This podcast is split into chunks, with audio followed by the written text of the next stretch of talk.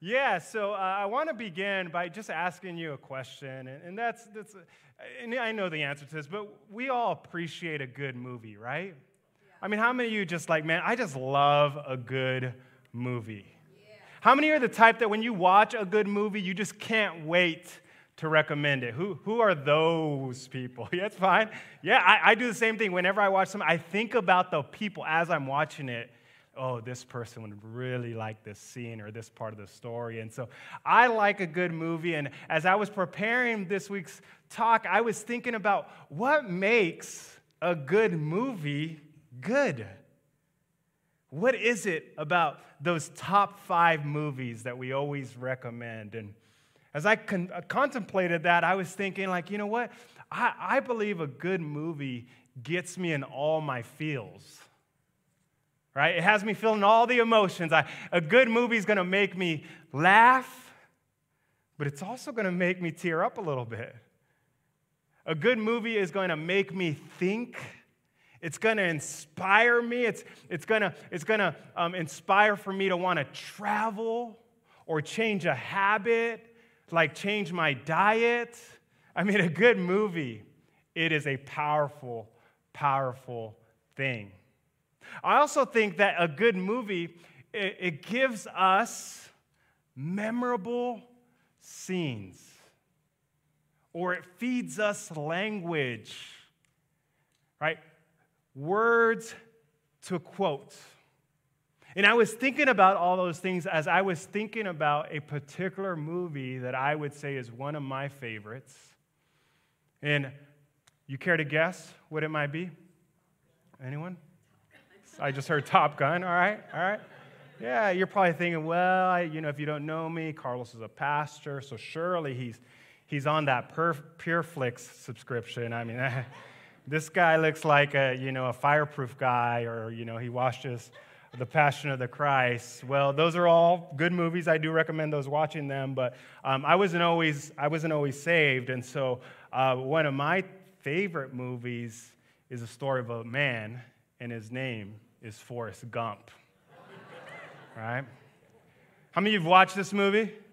Yeah, so hands are going up. And so I want to know uh, who, who are the barely saved people in the room because one thing about Forrest Gump is that it gives us language, it gives us lines to quote. And so I'm just curious to know if we can finish these quotes from the movie Forrest Gump. The first one is a simple one it's this it's run, Forrest.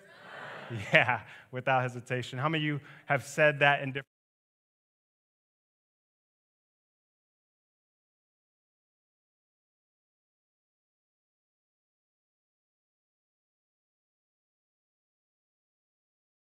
Yes, yes, you never know what you're to get. See, Forrest Gump was a great movie because it gave us lines that we repeat and it gave us scenes that we go back to. And so there is a particular scene that has stood out for me, one that I've always remembered, and one that I want to share with you right now. So let's watch this.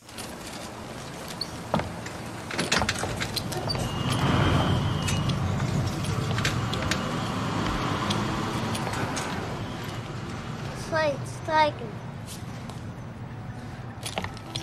tiger. Tiger.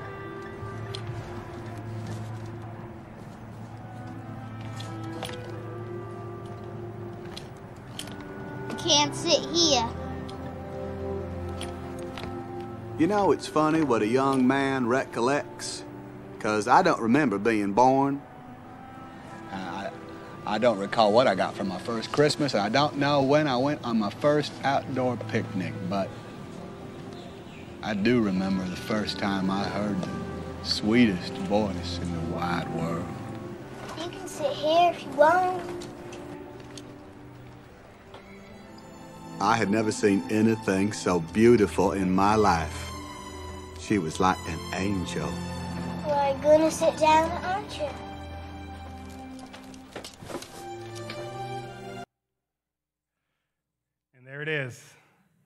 What a powerful moment. The moment that Forrest meets Jenny. And I don't know about you, but I have found myself trying to do that accent with my friends as they got on the bus. you can sit here if you want. I know I can't get there. but it's something about the moment and the accent, right? And this particular scene came to my mind because it really does begin to capture this conversation that we are having in our current collection of talks that we are calling Making Room for Different. And if you're joining us for the first time, we are looking at how God, time and time again, story after story, He shows that He makes room for those that are overlooked, pushed to the margins, or not seen as worthy. Uh, God, time again, time and time again, throughout the biblical narrative, He makes room for in one word, those that might be different.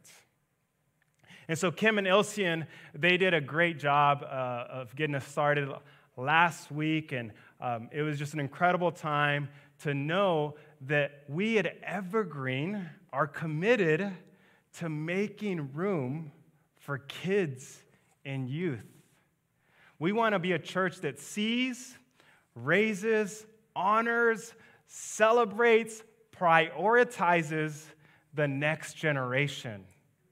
And so, if you call this home, we want to celebrate that and thank you that you are a church that makes room for kids and youth. Well, today we're going to be looking at a story similar to like the story of a man uh, uh, in, in the, the movie of Forrest Gump. We're going to be looking at a story of another man. And this this story, I believe, is one where we can see that Jesus is not only making room for difference, but Jesus is making room for someone who is seen as undeserving. And so today I want to talk to you about what does it look like to make room for the undeserving. And so we're going to go together uh, to the Gospel of Luke, and we are going to study together a potentially familiar story to you. If it's not, then we get to look at it uh, with fresh eyes. Uh, Luke chapter 19, we find at the beginning of that chapter the story of Zacchaeus.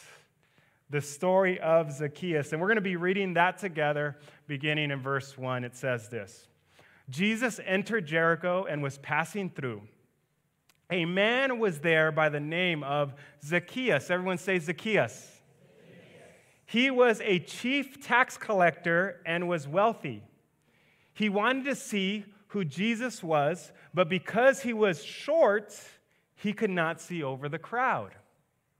So he ran ahead and he climbed a sycamore fig tree to see him, since Jesus was coming that way. Let's pause there in verse 4. We'll continue the story throughout this message. But first, I just want to capture what we know for sure about this man named Zacchaeus. We know three things for sure based on just reading these four first, uh, first four verses, and that's this we know his name, we know his career choice, and we know something about his height his stature. Well, his name, let's start there. Why would knowing his name is important? Well, first of all, this is the only time in all four gospels that we hear this story. This story was recorded for us, and Luke, who who uh, we know took great care, uh, he, he went into great effort to capture important detail, made sure that we knew Zacchaeus' name. Now, that's significant because we have many stories of the Bible in the Bible of men, women, and children, but a lot of times their names are not mentioned. How often do we read a story which says a man or a woman? But for our benefit, we know the name Zacchaeus. And I'm going to share a little bit more of why I think that's the case. The second thing we know is we know his career choice. Now, it says that Zacchaeus was what? A tax collector, but even more specific than that, he was a chief tax collector. And I was racking my brain to come up with a modern day example that would resemble a tax collector's role during the time of Jesus, and this is the best I could do. You ready for it? I want us to think about the role of parking enforcement. I have never been hanging out with my friends and seen someone say, Oh, goody, there's parking enforcement. Never has that happened. Why? Because what, do, what does parking enforcement, what do they do? They give parking tickets. And we all know that parking tickets are just the worst, right? They suck, right?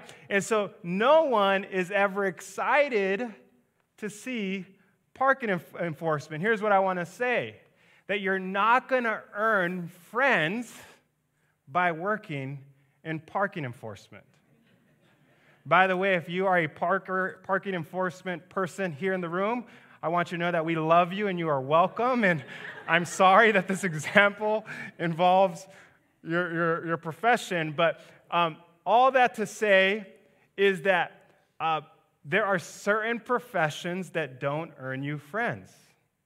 And to be a tax collector during the time of Jesus not only did it guarantee that you weren't going to be popular, but it actually guaranteed that you were going to be hated.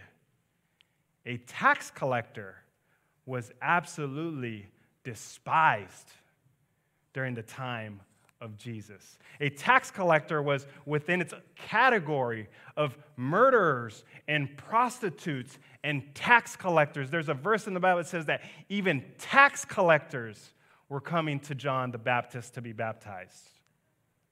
And you see, you might be asking why. What is it about a tax collector? Well, a tax collector during the time of Jesus was an absolute traitor because who they were were they were Jewish men who worked for the Roman government to collect the taxes from the people, and they were well known for taking way more than they had to. And so here was Zacchaeus, we know his name, and here he was, the chief tax collector. What we should know about Zacchaeus then is that for a long time and towards a lot of people, he stole money. He took for his own personal gain. Zacchaeus was despised in Jericho. But that wasn't the end of Zacchaeus' problems. We also know that Zacchaeus was vertically challenged. Zacchaeus wasn't someone um, who you were going to send down uh, for a pass as a, for a Hail Mary, right? He was not going to be your wide receiver. No, Zacchaeus was going to be on the line. He was going to be a guard or he's going to be a snapper, right? Zacchaeus wasn't going to be making the basketball team. And so on this day that Jesus showed up to Jericho, Zacchaeus' height presented him a problem. Because we see in verse 2 that he wanted to what? He wanted to see Jesus. He wanted to see Jesus, but because of the crowd, he had to find another way and because of this, now I believe we can now infer some things about Zacchaeus. We knew for sure his name, his career, we know something about his height, but what can we infer about Zacchaeus? The first thing we can infer is this Zacchaeus was desperate. He was desperate to see Jesus. I am imagining a kid at the end of the day at Disneyland wanting to see the Disneyland fireworks. Just excited to see. I need to see these fireworks. Zacchaeus needed to see Jesus. And why do we know that? Because he does two things that give it away. What does he do? He first he runs, and second, he climbs. Now that might not um, mean too much right away because um, you know, if you think about it, um, running and climbing is pretty typical to human behavior until you reach about 10 years old, right? After 10, you're not doing much running and climbing. I mean, think about it. When's the last time you saw a grown man in public run and climb? It's not often unless there's an emergency, right? But specifically for Zacchaeus and him being a first century Jewish man, we should consider what he would be wearing on this day. And if he was wearing traditional Jewish male clothing, he would be wearing something like a robe. And so Zacchaeus would then have to take the ends of his robes and he would have to flip them, turn them, and tie them into his belt. That is what the Bible refers to as girding the loins. This is what men did when they had to work, run, or fight. And so Zacchaeus would have had to do this in order for him to effectively run and climb. And why was that such a big deal? Well, Zacchaeus was living in a very modest culture. To expose his legs in public was taboo. And so you see, Zacchaeus' desperation led him to be willing to risk embarrassment in front of the people who would have gladly seen him embarrassed. The people who despised him already, Zacchaeus was putting himself at risk through literally public exposure. But I believe that there's something deeper going on that points to Zacchaeus' desperation because I believe that by Zacchaeus running and climbing a tree that day, he was showing the people that his wealth wasn't enough, that he was longing for something, that he was desperate for something. There was part of his life that was left unfulfilled. And no matter how much money he robbed, no matter, no matter how nice his house was, he still wanted to discover whatever this man Jesus was offering. And I believe that what Zacchaeus was missing was relationship, was belonging. And so here is Zacchaeus risking it all, exposing himself both literally and figuratively to his enemies to the people that wanted the worst in his life. And so Zacchaeus is about to teach us something, or is about to teach us that sometimes desperation pays off. Sometimes reaching a place of desperation is when God does his best work. So I want to pause there because if you would admit to yourself, to the people you trust, to us, that, man, I'm desperate. I'm longing. Then I want you to know that God has a history of meeting you and working in that desperation. Amen? And so, what happens in verse 5? It says that when Jesus reached the spot, he looked up. I want you to read those three words. He looked up and he said to him, Zacchaeus, come down immediately. I must stay at your house today. Notice what happened. Jesus looks up at Zacchaeus. And I believe that's intentional. I believe that Dr. Luke, he wrote that detail for our benefit. Why? Because Zacchaeus had been living a life where both because of his height and because of his choices, society looked down on him. And here was Jesus, the man of the hour, the reason why the crowd had gathered, and it was Jesus that was looking up at Zacchaeus. And could it be that Jesus is modeling for us how we should see those we've deemed, or society or culture has deemed, undeserving? Could it be that in this moment, God is seeing, He's showing us how He sees us, how the deserving sees the undeserving? Jesus looked up at Zacchaeus. And that is set in motion, I believe, a radical transformation. But Jesus not only looks up, he does three things. Number one, he calls him by name. He says, Zacchaeus. He doesn't say, hey, you, right? Guy in the tree. He calls him by name. He says, Come down immediately. He calls him from this distant place. And he does this thing that I'm going to describe as he initiates a relationship. He says, I must stay at your house. Jesus is drawing near to Zacchaeus. And all of this happens, folks, before Zacchaeus shows any sign of life change, any sign of transformation. Zacchaeus is the same despised chief tax collector at the moment that Jesus initiates with him. And that should tell us something about God.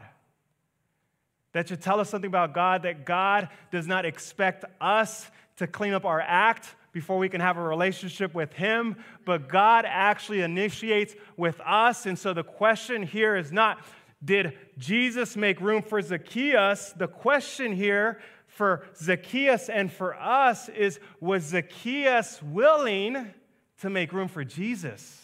Yeah. Are you willing to make room for Jesus?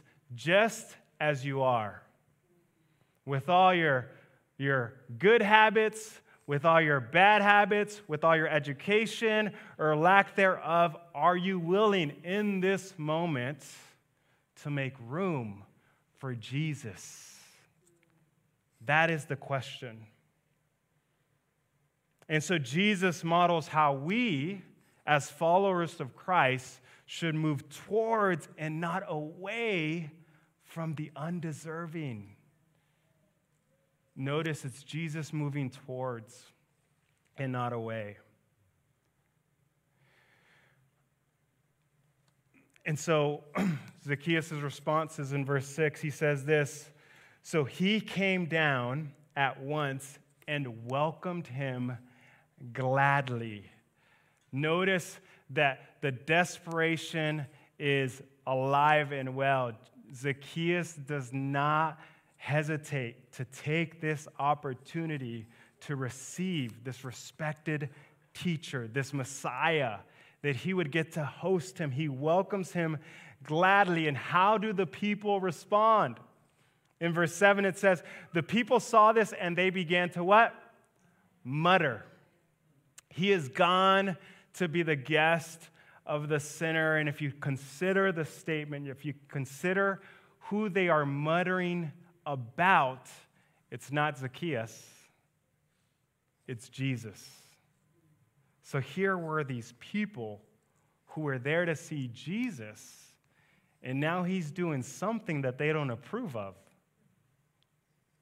And so now they began to criticize the man they were coming to see. And so Jesus teaches us that when we make room for the undeserving, it's just not always the popular choice. But popularity never stopped Jesus. And, should it, and so it should never stop us. And so we, we practice a lifestyle of making room for the undeserving, not because it's popular, not because it's going to earn us more friends or followers, but because it's Christ like, because it's righteous. And let's see what happens in verse 8. But Zacchaeus, he stood up and said to the Lord, Look, Lord, here and now I give half of my possessions to the poor, and if I have cheated anyone out of anything, I will pay four times the amount. The amount.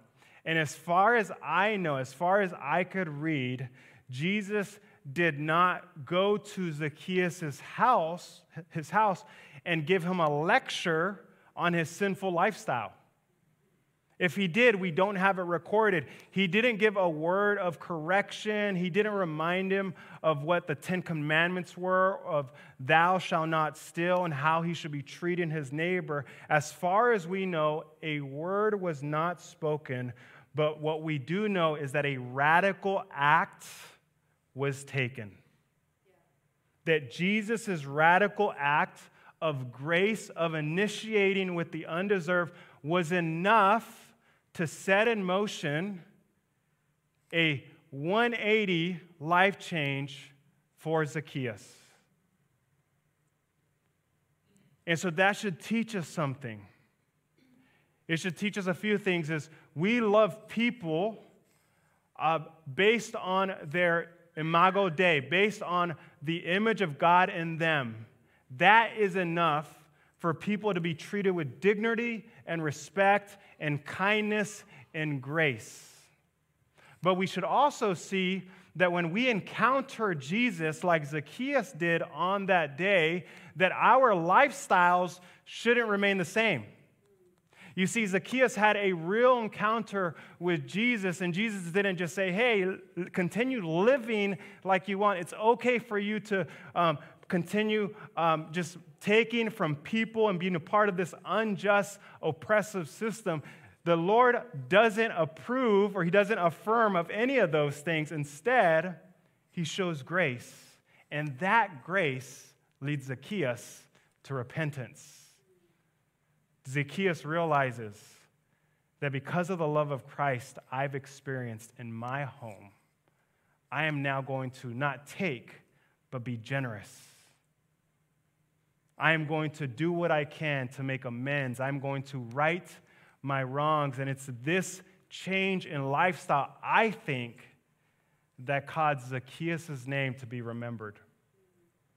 I believe that that day the city of Jericho was forever changed because here was their chief tax collector who's gone from thief to being generous and being kind and saying, I'm willing to use my wealth for good because Jesus, you have shown me grace, undeserved love. I'm going to ask the band to come up. And as, as they do,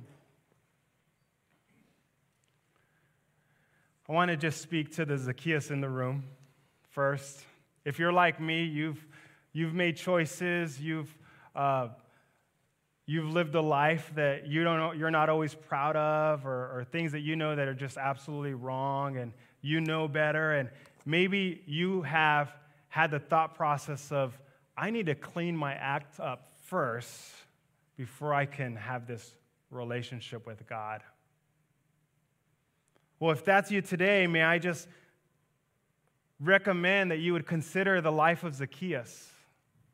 Because as we read, Zacchaeus did nothing that day but show desperation. What Zacchaeus did was he humbled himself. He says, I don't care what the crowd thinks. I don't, I, don't, I don't care what my haters or what my enemies or the general public thinks. I am willing to take a risk right now to see this man, Jesus. And so I want to invite you, if you have not began a relationship with Jesus, if you have not made room for Jesus in your life, you can do that right now. With whatever choices you're making, wherever you're at in life, Jesus wants to initiate a relationship with you. I also want to speak to the rest of us who, um, who are learning to love and learning to love well and following the way of Jesus. May we be a community that sees the undeserving the way Jesus does, that initiates, that makes room for, that draws near to, not expecting people to change, but trusting that when we love well, the Holy Spirit does the transformative work of shaping people into the image of Christ. That we would be faithful to that, that we would be like Jesus and invite people into our lives or go, go into people's lives with that heart and mind to just serve and love.